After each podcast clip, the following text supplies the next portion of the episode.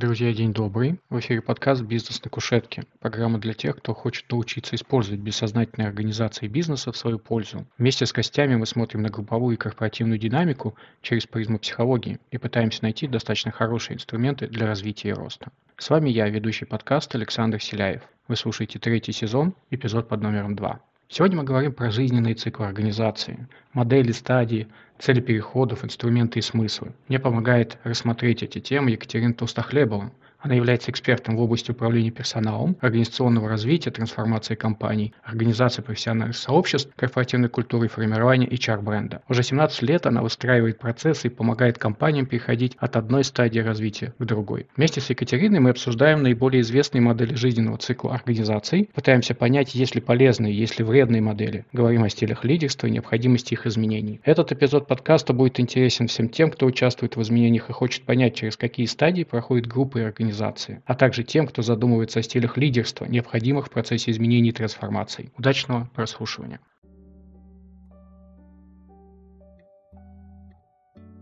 Екатерина, день добрый. Да, добрый день, Александр. Спасибо большое, что присоединилась. Мы сегодня обсуждаем интересную тему жизненный цикл развития организаций, компаний, как руководителям, лидерам понимать, где они находятся, как понимать, насколько они подходят, может быть, в каком жизненном цикле они находятся, совпадают, не совпадают. И для начала, чтобы задать темп нашей беседы, такое пространство для обсуждения, можешь поделиться своими мыслями, что такое вообще жизненный цикл организации и почему важно о них знать? Я обычно, когда рассказываю менеджменту или когда мы обсуждаем с кем-то компании, говорю о том, что компания, она как человек. И как человек компания рождается, растет, развивается, достигает своей зрелости. В какой-то момент силы компании или ресурсы заканчиваются, начинает период упадка и смерть. Если мы говорим про те темы, которые описывают жизненные циклы компании, то примерно там так и описано. Если мы возьмем пример Адизеса или возьмем какие-то наши российских авторов, да, то там примерно одинаковый цикл. Рождение, юность, зрелость, падничество и смерть. При этом не должно пугать слово «смерть», потому что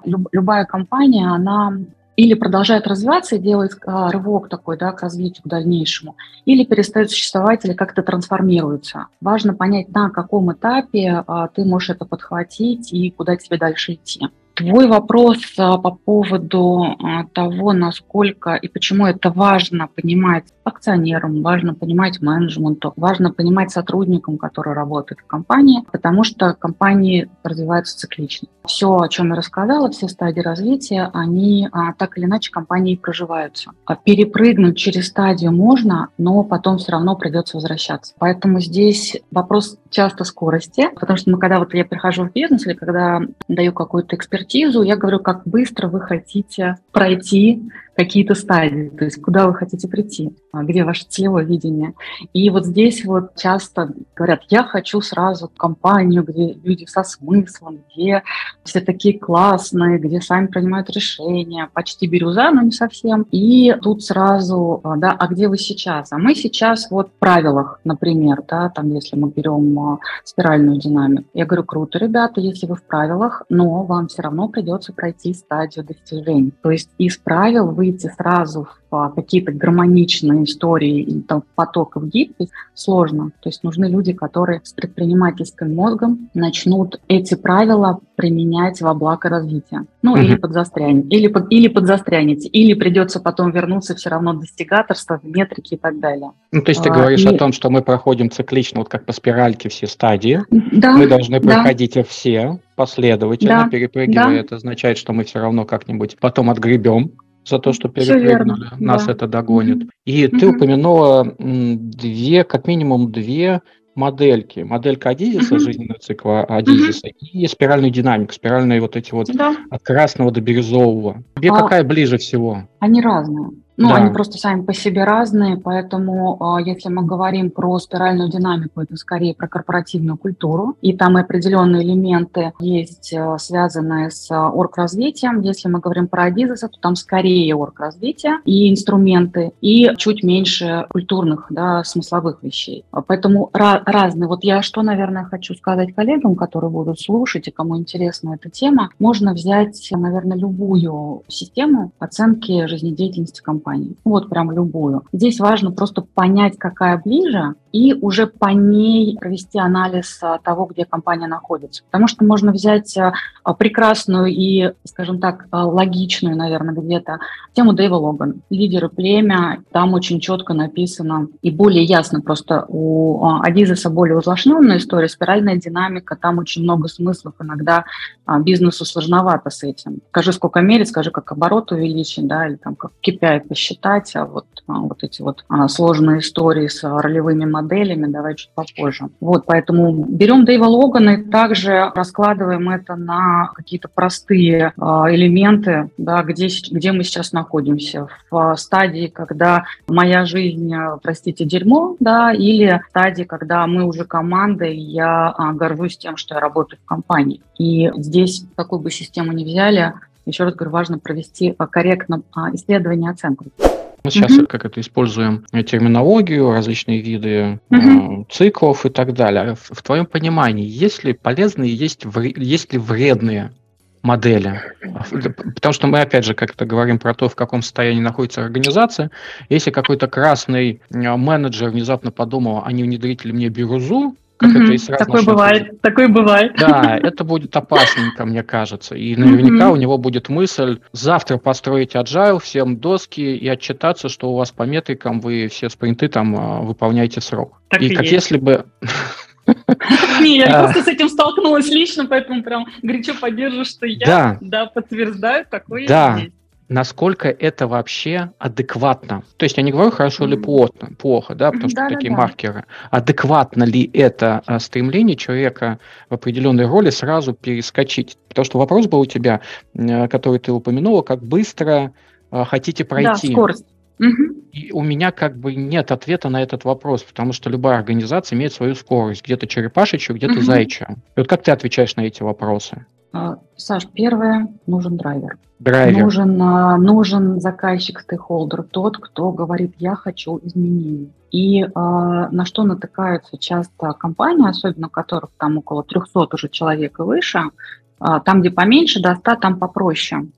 И со скоростью с принятием решений. То, что если нет запроса у акционера, например, или владельца компании, а пришел HR, говорит, хочу там причинить добро, хочу там, вот как ты говоришь, да, перейти там на канбан, на скрам, на спринты, на прозрачный бэклог, и сейчас все будут сами распределять. Еще сейчас звучит такая фраза «на доверие». Да, на доверие сотрудникам, да, на самом деле это важно в бизнесе. Очень. И не проведя исследование, не понимая того, где находится компания, где находится акционер, хочет ли он этого, да, часто это все только, знаешь, вызывает сопротивление у людей, непонимание, чего от них хотят. Много сил, если люди в это поверят, тратится на то, чтобы перейти. Акционер там или, не знаю, CEO компании говорит, а я сказал делать так. И мне вот это ваше все, что вы тут нагенерили, не интересует.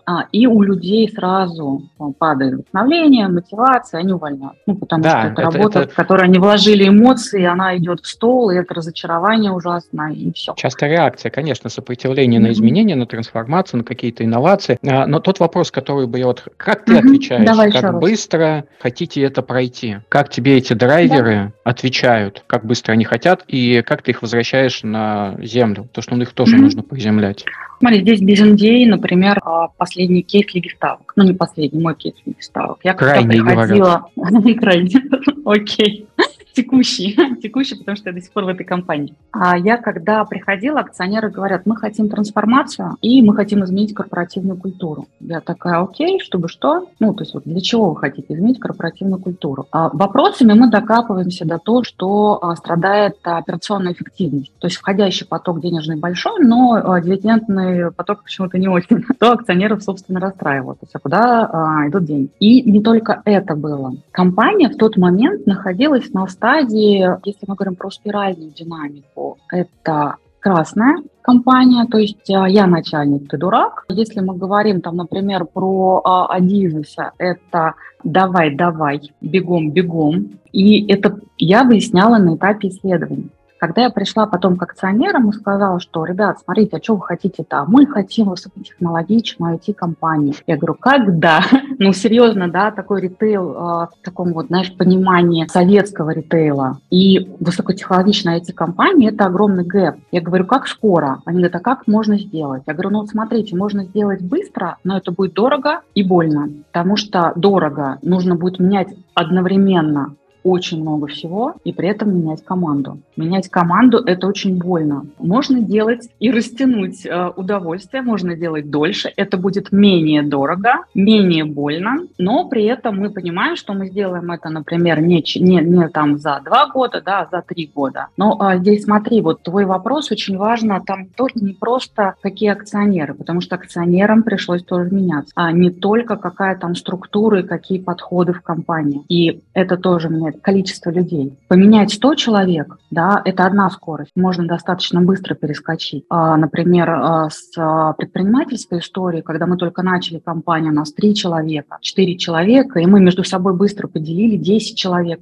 Все понимают, что делать, быстренько собрались, договорились, побежали дальше, да, наша задача выжить. Найти клиентов, найти каналы сбыта, да, каналы продаж, сделать продукт нормальный, да, какой-то маркетинг, может быть, минимальный. Все, 10 человек достаточно. Дальше компания понимает, что ага, спрос есть, мы начинаем расти, начинаем развиваться. 50 человек. 50 человек – это уже не 10. У 50 человек уже должны быть какие-то правила. Но первое лицо так или иначе может задавать тон. И говорит, у нас в компании принято там вот то-то и то-то. И 50 человеками тоже можно управлять. А в Лиге Ставок? В Лиге Ставок на тот момент было 3500 людей. Было понятно, что ты их за год, даже при изменениях структурных, при изменениях каких-то культурных, а культурные изменения гораздо сложнее, прям гораздо, потому что там ментальность человека работает. Там как раз те самые сопротивления, про которые ты говорил. Почему я должен? Я 10 лет работал так, и тут ты пришла такая вся умная и говоришь, что я должен работать по-другому. А мы всегда так работали и были вполне себе успешны. Культура есть стратегия на завтрак, конечно.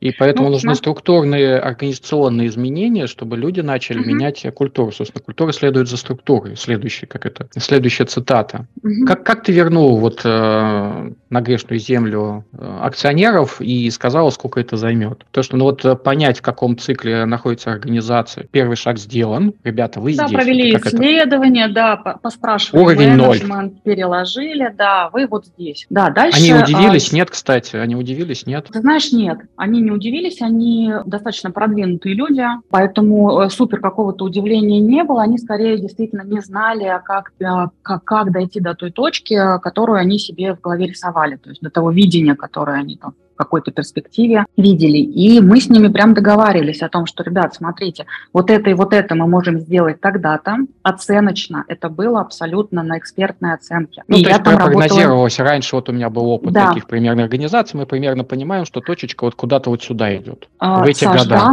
но здесь важно, я была не одна. Это вот очень важно. Мы пригласили еще ребят из BCG, но нам нужна была стратегия компании с точки зрения присутствия на российском рынке, на международном. Ну, то есть и у вас это осложнялось еще? Да, это здесь уже это не моя тема была, хотя стратегией я 2 года занималась, потому что вот трансформация компании, она была полная. Но возвращаясь к теме твоего вопроса, акционеры не удивились, но мы с ними прям пошагово договаривались, что вот здесь вот мы меняем модель управления компанией, акционеры уходят в управляющий совет, появляется... коллегиальные органы, появляется операционный орган правления. И это как раз когда компания действительно до этого доросла. Это ровно следующий шаг по любой и по спиральной динамике, по Адизесу, и по разным развитиям. То есть мы переходим в определенную стадию, там, проскакиваем немножко юности, переходим туда чуть ближе к зрелости. По спиральной динамике появляются правила, процедуры, процессы.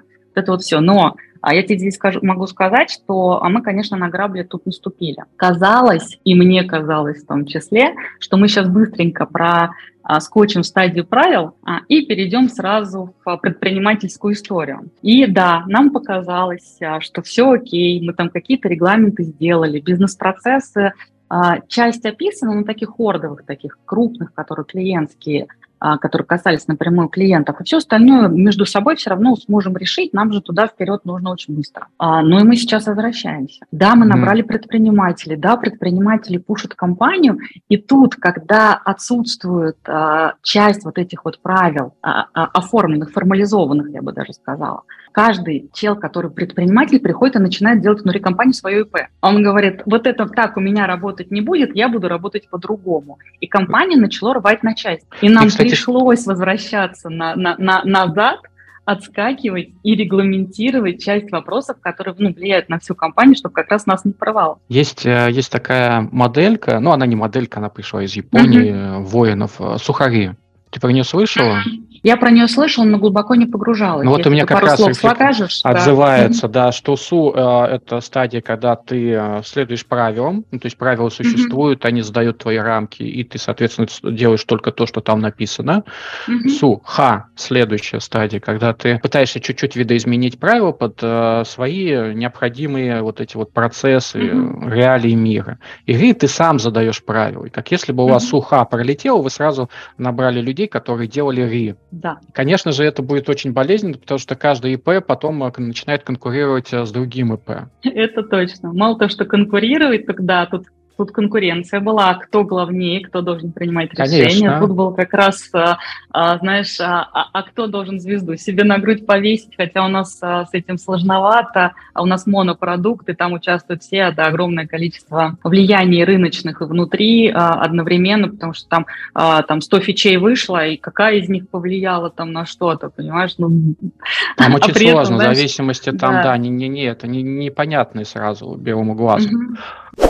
Следующий вопрос про лидерство. Ты упомянула, что акционеры в какой-то момент осознали, что им тоже нужно меняться. Да. У меня здесь сразу всплывает вопрос, а как понять, понятно, что стиль лидерства вы определили, вы поняли, что вы делаете, что должны делать, что не должны. Как понять, какой стиль лидерства необходим на следующем этапе, и как, собственно, человеку начать меняться, этому лидеру, драйверу и его команде? Я, наверное, не дам тебе однозначного ответа, потому что смотри, да, здорово, если компания знает, на какой стадии развития и на каком уровне она находится. Да, здорово, если провели оценку, определили, есть много инструментов по определению именно стилей менеджмента, да, то есть стилей управления, и какие стили превалируют в компании. Но здесь важно понимать в контексте стратегическом, наверное, куда компания двигается. Потому что если компания нацелена на интенсивный рост, на захват доли рынка и, например, на выходы на новые регионы, да, и так далее, то здесь нужны определенные люди,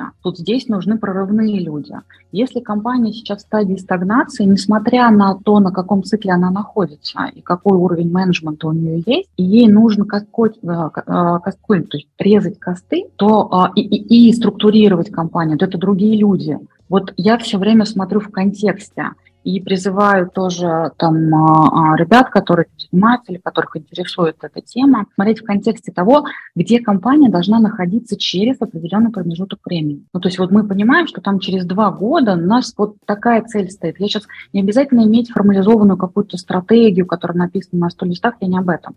Я как раз о том, что у каждой компании все равно какая-то долгосрочная цель есть. И эта долгосрочная цель, она влияет на то, какой менеджмент должен быть сейчас. И если компания понимает, что у нее есть ресурсы на то, чтобы двигаться на следующий уровень, чтобы выходить на другие рынки. Это один менеджмент, или один стиль менеджмента. Но здесь, кстати, Саш, касательно стиля менеджмента, я считаю, что хорош тот лидер или тот руководитель, который умеет, как жонглер, использовать разные стили менеджмента. То есть ты имеешь в виду, что человек сам надевает разные масочки в необходимый момент? Скорее не масочка, а инструменты использует. Инструменты.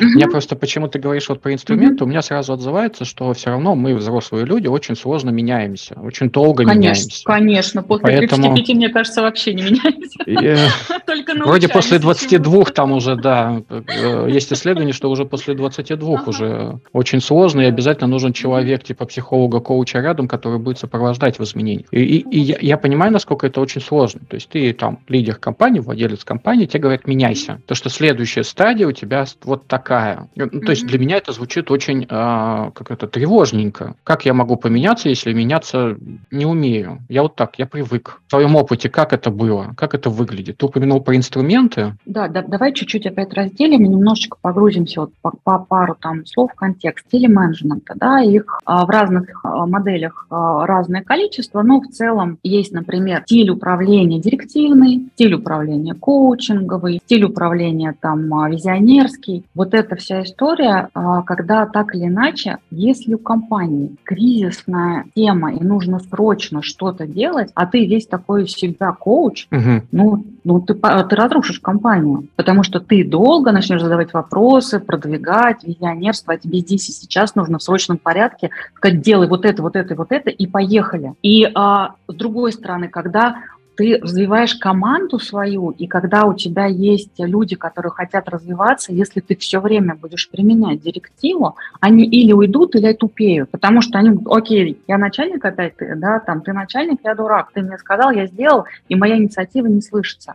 Поэтому каждый раз хороший лидер, хороший менеджер, руководитель, не знаю, по-разному можно назвать, я только слово начальник не люблю, должен понимать, что происходит в компании, что происходит у него в команде, какие цели, задачи у него стоят, и в зависимости от этого управлять. Потому что его задача создать такую среду внутри своей команды и рядом, чтобы эта среда была продуктивна. И здесь жонглерство наше все. Нужно знать, чем ты владеешь, да. Потому что мне отзывается, сейчас очень модная, знаешь, тенденция коучинг как стиль менеджмента. И все-таки, модно, давайте везде буду применять.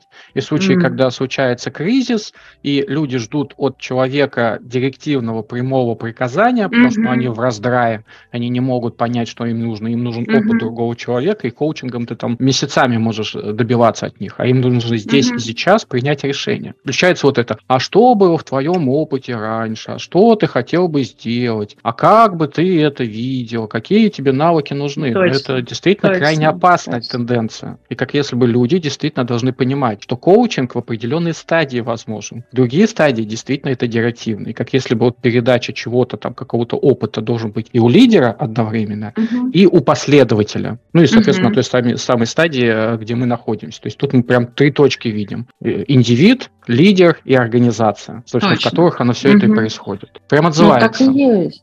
Так и есть. Я даже могу вдогонку сейчас добавить. У меня последний кейс был знакомого. Задача его была за 3 месяца выйти на новый рынок международный. Он коуч, то есть коучинговым подходом его научили. И он начал с командой встречаться, дейли, викли, ван-ту-ваны, коучинг, а что ты будешь делать, а как ты будешь делать. Мы провалились, просто вот ребята провалились, они разочарованы, потому что в тот момент нужно было четко им давать директиву, они были готовы, все разумные ребята, классные, но из-за вот неправильного применения стиля менеджмента они провалились, они не достигли своих целей, соответственно, они не получили свои бонусы. Руководитель сказал, я что-то не то сделал.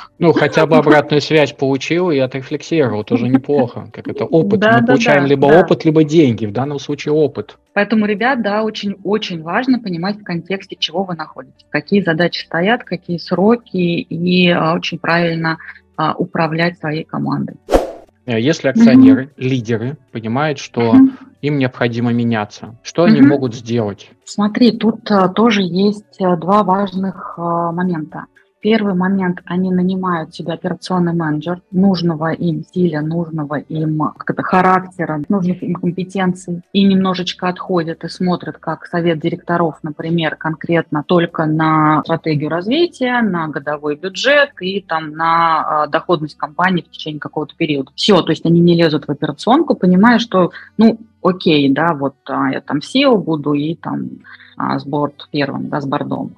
А есть другие акционеры, и это тоже часто встречается именно в российских реалиях, когда они в операционке. Они не могут отдать, да, у них тревожность повышается, если кто-то вместо них начинает их организацию танцевать. Конечно, особенно если они не согласны, особенно если им видится, что решения принимаются некорректные, да, что результаты будут не те, которые им нужны, да, они начинают погружаться и достаточно глубоко, иногда даже до микроменеджмента доходит. И вот здесь вот важно иметь кого-то, кто скажет или подсветит акционерам какие-то вот эти моменты. Чаще всего, если все-таки люди продвинуты, они берут менторов. Я сейчас не про коучинг говорю, не про психоаналитики, пожалуйста. Ребят, люблю психоаналитиков, но не в контексте бизнеса, а в контексте того, да, как там... Я выхожу тогда из чата. Да-да-да.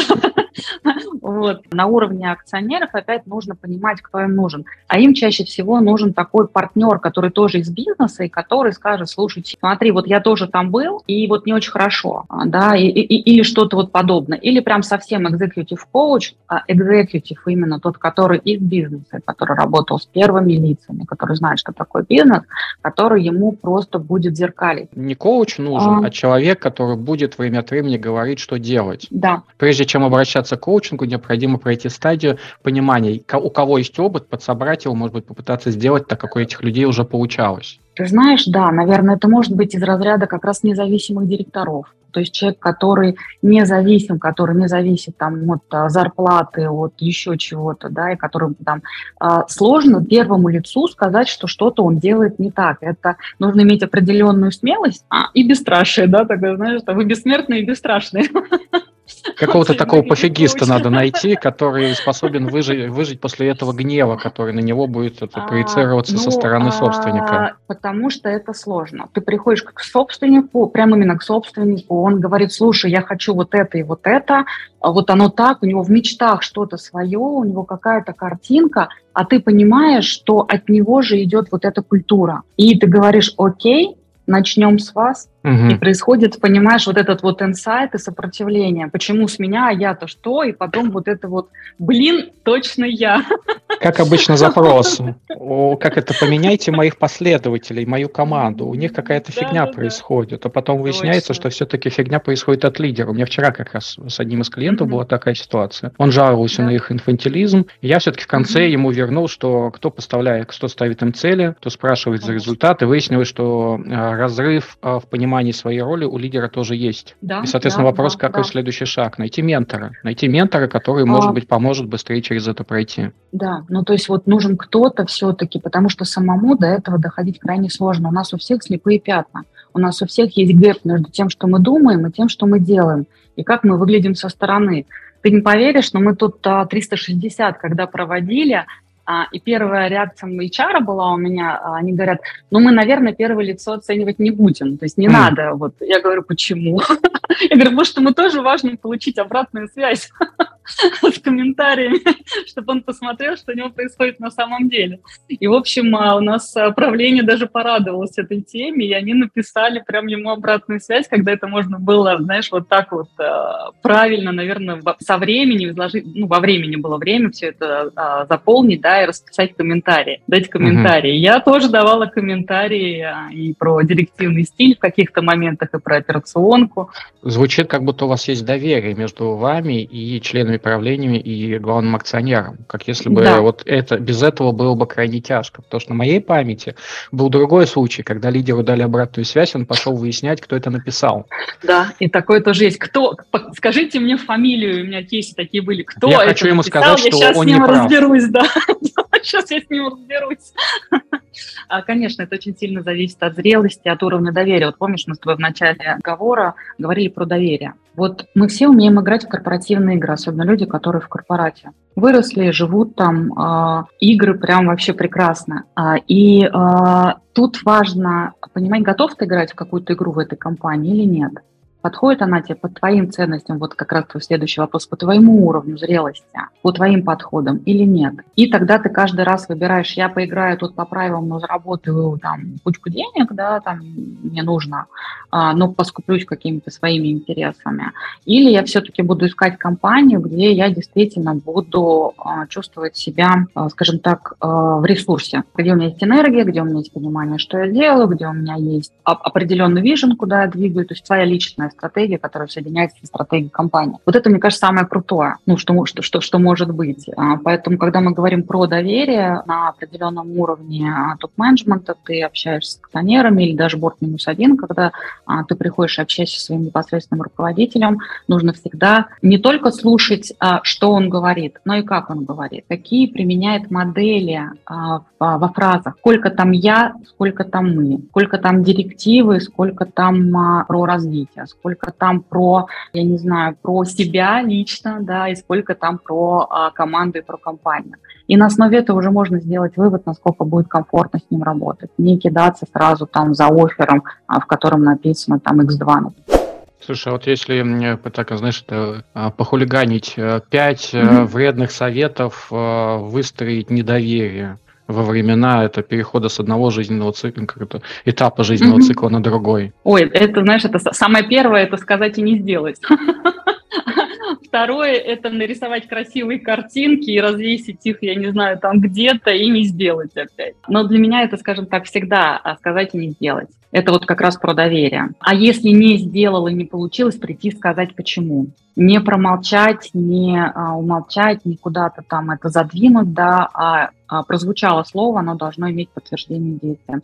И здесь касательно вредных советов, там можно инструментальными советами там, пообещать премию не выплатить, там, поставить цели сразу завышенные, демотивировать, да, гнать команду, выжимая просто, знаешь, вот перенапряжением таким, когда уже все дохлые лошади валяются в коридорах, люди уже просто не могут работать, а ты все пытаешься напушить, давай, бегом, вот скоро там... Прорыв, создать 10 чатиков, прорыв 1, прорыв 2, прорыв 3. Ой, это моя, да, уже боль.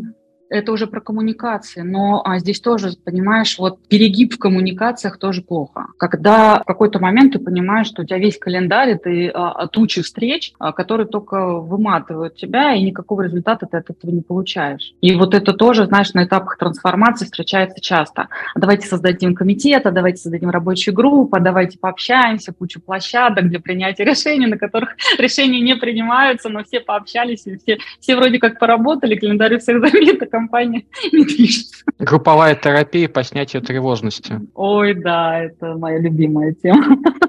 Пошарим ответственности. Где приняли решение? Ответственность. Помнишь видео, к пуговицам претензий нет? Говорит, кто это шил? Мы. Говорит, вот вы конкретно, мы пуговицы. К пуговицам претензий есть? Нет. Ну все, я пошел, до свидания. И у нас вопросы как бы подзакончились, можем переходить к рубрикам. Возможно, у тебя есть еще какой-то вопрос, который мы можем поднять. Есть ли что-то еще? Что-то еще? Наверное, много сказала. Тут что-то еще касательно только самих людей, которые принимают решения. Если ты, например, владелец бизнеса или стартапа какого-то, да, или там малый бизнес у тебя, смотри всегда на контекст того, как развивается твой бизнес. Не обязательно проходить все стадии. Вот это важно. Не обязательно все время бежать вперед и бежать в бирюзу. Я, честно, вообще не очень верю в бирюзу. Между нами. Ты имеешь в виду, не веришь в то, что она достижима? Я не верю в то, что она достижима, да, первое, долгосрочно, второе, она достижима в тех компаниях, где высокоинтеллектуальные люди работают, продвинутые в том плане, что они зрелые уже, и где это какой-то, например, я не знаю, там инвестиционный бизнес, консалтинг, где их всего 10 человек, там 20, да, и они совершенно четко понимают, умеют работать автономно, умеют работать в синергии, понимают, где взять ресурсы, как достичь цели. И у них другой синергетический эффект. Вот понимаешь, как они влияют не только на свою компанию, на свой бизнес, на друг друга, они влияют на окружение, они влияют на какую-то отрасль и так далее. Вот в это я верю. Но когда мы берем ритейл, когда мы берем какую-то большую крупную компанию, когда мы берем людей больше 100 человек, бирюза работает плохо. Или у тебя настолько долгий качественный подбор должен быть с оценками и так далее, что просто для бизнеса это невыгодно. Но возвращаясь к тому, что я говорила, иногда на стадии красной компании окей, не надо мучить людей. Иногда на синей стадии компания прекрасно работает, если мы говорим про спиральную динамику. И мы говорим о том, что в правилах компания достигает тех результатов, которые хотят акционеры. Это компания, которая, например, не айтишка, а, например, я не знаю, там аудиторский бизнес международный, но им не нужна бирюза. бирюза, им раз, два, три, регламенты, процедуры или какое-то, я не знаю, там какое-то производство сложное. Но у них там охрана труда адская, там без правил вообще невозможно, безопасность жизни. Там тоже, ребят, про смыслы, конечно, можно, но не надев на себя защитный костюм, ты просто потеряешь жизнь и здоровье. И об этом идет речь. То есть всегда нужно смотреть еще на то, что это за компания, какая это компания. И, может быть, не имеет смысла, знаешь, там вот нас все время учат, давай вперед, нужно развиваться. Ну, может быть, и окей на той стадии, которая сейчас. Не знаешь, гипотеза такая со временем родилась, что в организациях есть такие кусочки, которых эта бирюза есть. Это вот как раз вот те племена, которые вместе сложились. Но как если бы, когда они живут в огромном племени-городе, да, там включается вот и предпринимательство, и конкуренция, и как если бы целиком верить всем там нескольким тысячам людей. Есть вроде бы там число бар, который 150 человек, но я даже вот в 150 человек, мне кажется, не верю до конца. Как если бы это действительно уровень зрелости ограничен какой-то группой людей, которым ты доверяешь, видишь. Как это, доверять тому, кого ты видишь, ну, крайне редко. Точно, знаешь, или дистанционно вообще ни разу не видишь. Это как жить в домике, да. Ты живешь в домике и понимаешь, что у тебя соседи вроде норм, но иногда они начинают играть на баяне. И ты понимаешь, что как бы, ну вот, совсем про другое. И мне кажется, действительно, тут разговор как раз про какие-то лимитированные группы в каком-то коротком периоде, когда мы объединены настолько целью, объединены, что мы по-другому просто жить не можем. Просто выживание какое-то должно быть. В этом случае оно случается. И как если бы это одна из стадий, которая по спиральке потом возвращается. И мы в зависимости от требований акционеров и рынка, мы можем проходить через эти стадии, ну, с каким-то периодом, циклично. Саш, ты абсолютно прав, при том, что мы понимаем, что есть компания, особенно если это компания больше какого-то количества людей, у любой компании, помимо корпоративной культуры, есть субкультура. Субкультура, которую создает конкретный руководитель. А есть еще субкультуры площадок. Да, например, когда мы говорим, что мы встречаемся там раз там, в какой-то период для того, чтобы бэклог сформировать. И там сплошное творчество, нет вообще там регламента. Мы сидим, мы генерим, как нам продукт сделать. А есть комитет по рискам в этой же компании. И там сложный риск-менеджмент, там все регламентировано, там все четенько. Да, там мы по-другому сделать не можем. У нас, с одной стороны, законодательство, с другой стороны, ФРОТ, и мы поехали. И это все в одной компании может уживаться вполне себе. Угу. Потому что цели разные. Цели необходимы либо выживание, либо продвижение. Ты не читала книжку «Корпоративное племя»? Я буквально недавно прочитал. Оно написано так называемыми корпоративными антропологами, как они себя называют. И они смотрят на организации как на набор племен. То есть вот действительно у племени есть тотем. Тотемный стол. Символически он присутствует в каждой организации. У нас есть там мертвые родственники. Они, в организации мы также можем, люди, которые были с нами, которые ушли, ушедшие лидеры, они также влияют впоследствии на то, как мы продвигаемся, нашу культуру через наши мифы. И вот эти вот мифы, легенды, которые мы рассказываем, сидя у костра на наших встречах, там делики, ретро, неважно. Если бы это вот как раз повышение окситоцина, как-то дофамина, серотонина, для того, чтобы мы стали доверять друг другу. Если мы не встречаемся хотя бы раз в квартал или раз в месяц за одним большим костром, ну как я могу этого человека назвать частью своего племени? Как я ему могу начать доверять? В этом случае вот здесь вот уже как раз вот и социальное, и психологическое, и биологическое влияет на то, что с бирюзой могут быть проблемы. То, что полностью, тотально доверять мы себе не можем, а другому человеку тем более. И здесь вот как раз вот эти вот вопросы перемешиваются. Мне кажется, это действительно еще что-то, что должно развиваться и исследоваться. Да, я тут недавно слушала лекцию Марка Кукушкина, он как раз... Оттуда же. Ну, крайне интересно. Все мы, знаешь, все мы в чьем-то племени, так или иначе, в чьей-то группе, в чьем-то социуме, поэтому, да, людям вокруг нужны люди. И родовые травмы тоже в организациях присутствуют. Ой, да, не будем туда...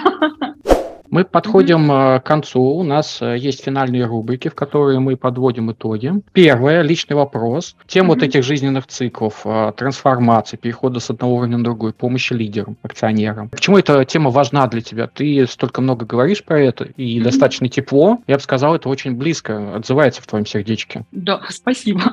Знаешь, почему отзывается? Я когда-то очень давно прорабатывала тему личной миссии, и это из разряда как раз моей миссии. Мне хочется, и мне нравится заниматься трансформацией не только отдельного человека и смотреть, как он развивается, как у него качественно он улучшает, но и на уровне компании, на уровне каких-то групп, да, то есть как динамика группы, как компания развивается. Поэтому я это очень увлечена, и это полностью с моими ценностями совпадает и с моей миссией, поэтому, да, я и тепло, и у меня энергия на это идет, и мне это нравится. Вообще здорово, огонь. Ну, когда совпадает как бы желание и работа, мне кажется, это можно назвать счастьем.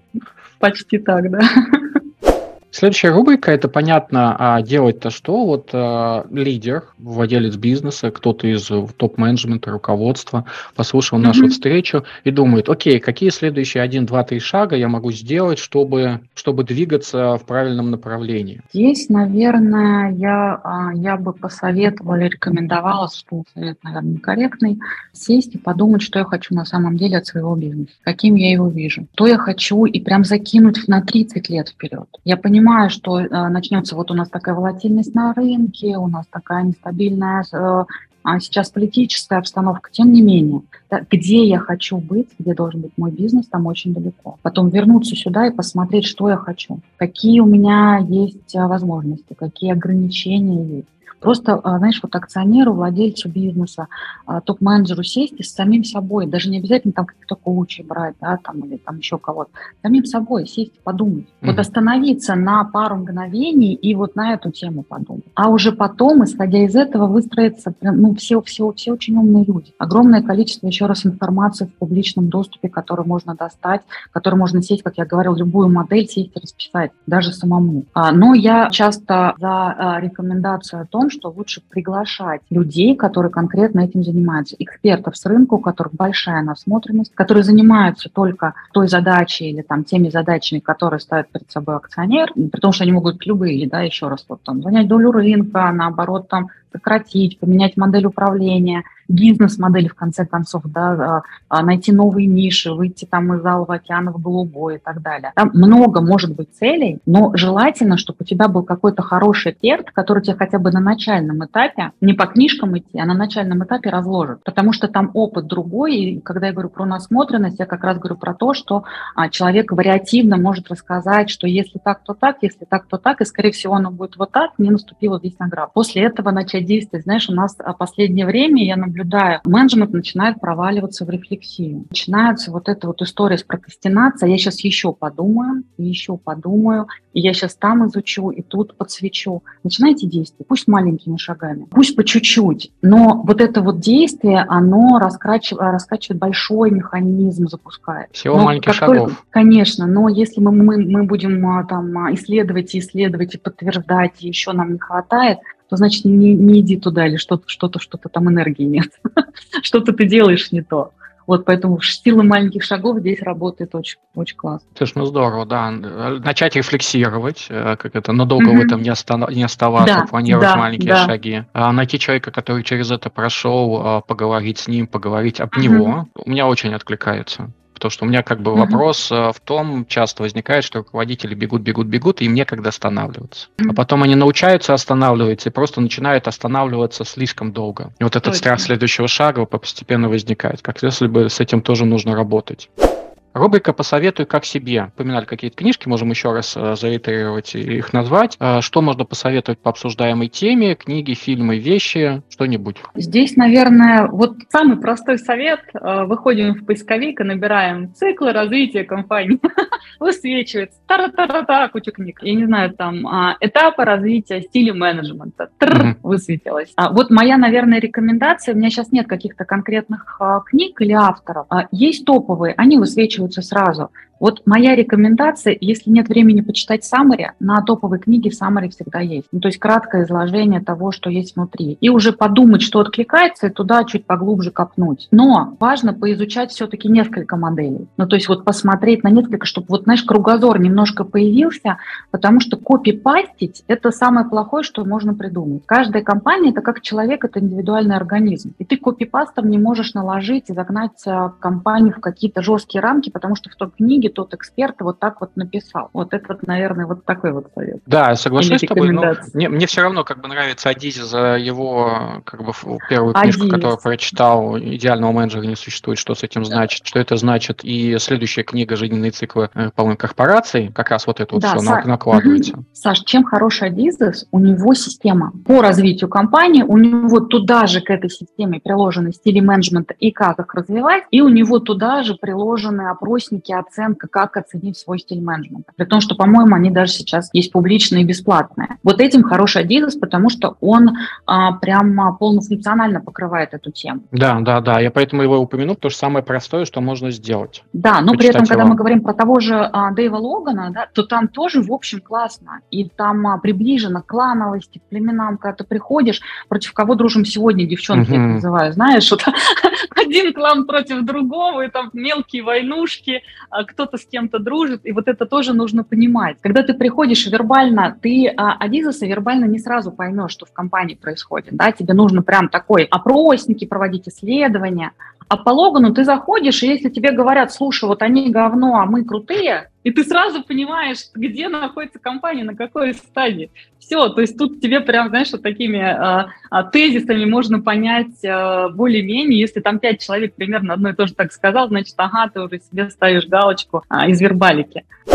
Рубрика «Рефлексия». Что забираешь с собой с нашей встречи? Целый час уже беседуем. Слушай, ты классную назвал модель, японскую, по-моему, да? Вот эту Сухари. Сухари, да. Ну, я там изучу. Сухаро, что-то такое, ну, Сухари. Да. Я вот это заберу с собой, потому что, честно, я где-то когда-то слышала, но я не погружалась туда. Очень классная, мне кажется, моделька. Хожу с тем, что классно, что мы с тобой совпали. Знаешь, вот не часто бывает, когда ты что-то говоришь, и человек говорит, да, слушай, прям об этом.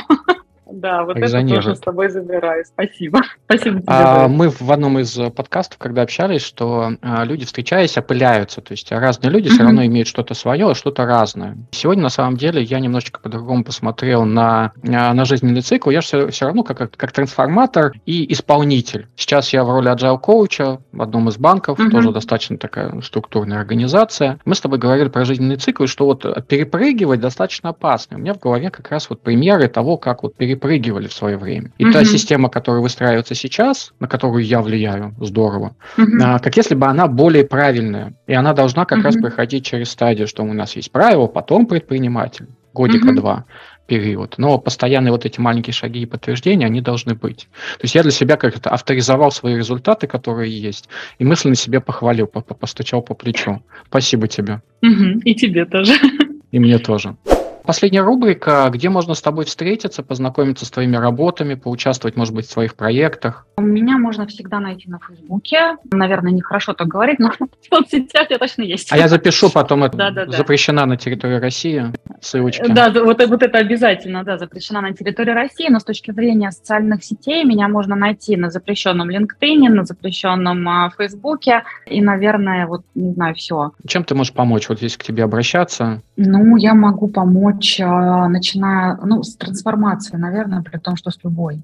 Сейчас это, знаешь, так немножко опять избито звучит. Я последние, наверное, 4 года очень страдаю от того, что профессия коуча, она очень сильно дисконтировалась. Ты, Миша, деградировала? Или в понимании других деградировала? Нет, в понимании других дисконтировалась, то есть ценность обесценилась, потому что любая домохозяйка, обучившись неделю, говорит, что она executive coach. И ты такой, что? Вот со словом трансформация происходит примерно то же самое. Хотя на самом деле постоянные изменения, они и про развитие, и про рост, и много всего. Я, наверное, про постоянные изменения. И я про то, как и человеку, и компании достичь той точки, к которой они стремятся в какой-то определенный момент времени. Я об этом. И я про людей. Мне нравится, когда у людей что-то круто получается. И что, знаешь, немножко тщеславия такого, а я в этом поучаствовала. Спасибо тебе большое, что пришла в гости. Саша, спасибо, что пригласили. Всем, кто нас дослушал до конца, спасибо большое. Оставайтесь с нами. Шеры, лайки, репосты, как водится, приветствуются. Всего хорошего. До свидания. Счастливо, ребят.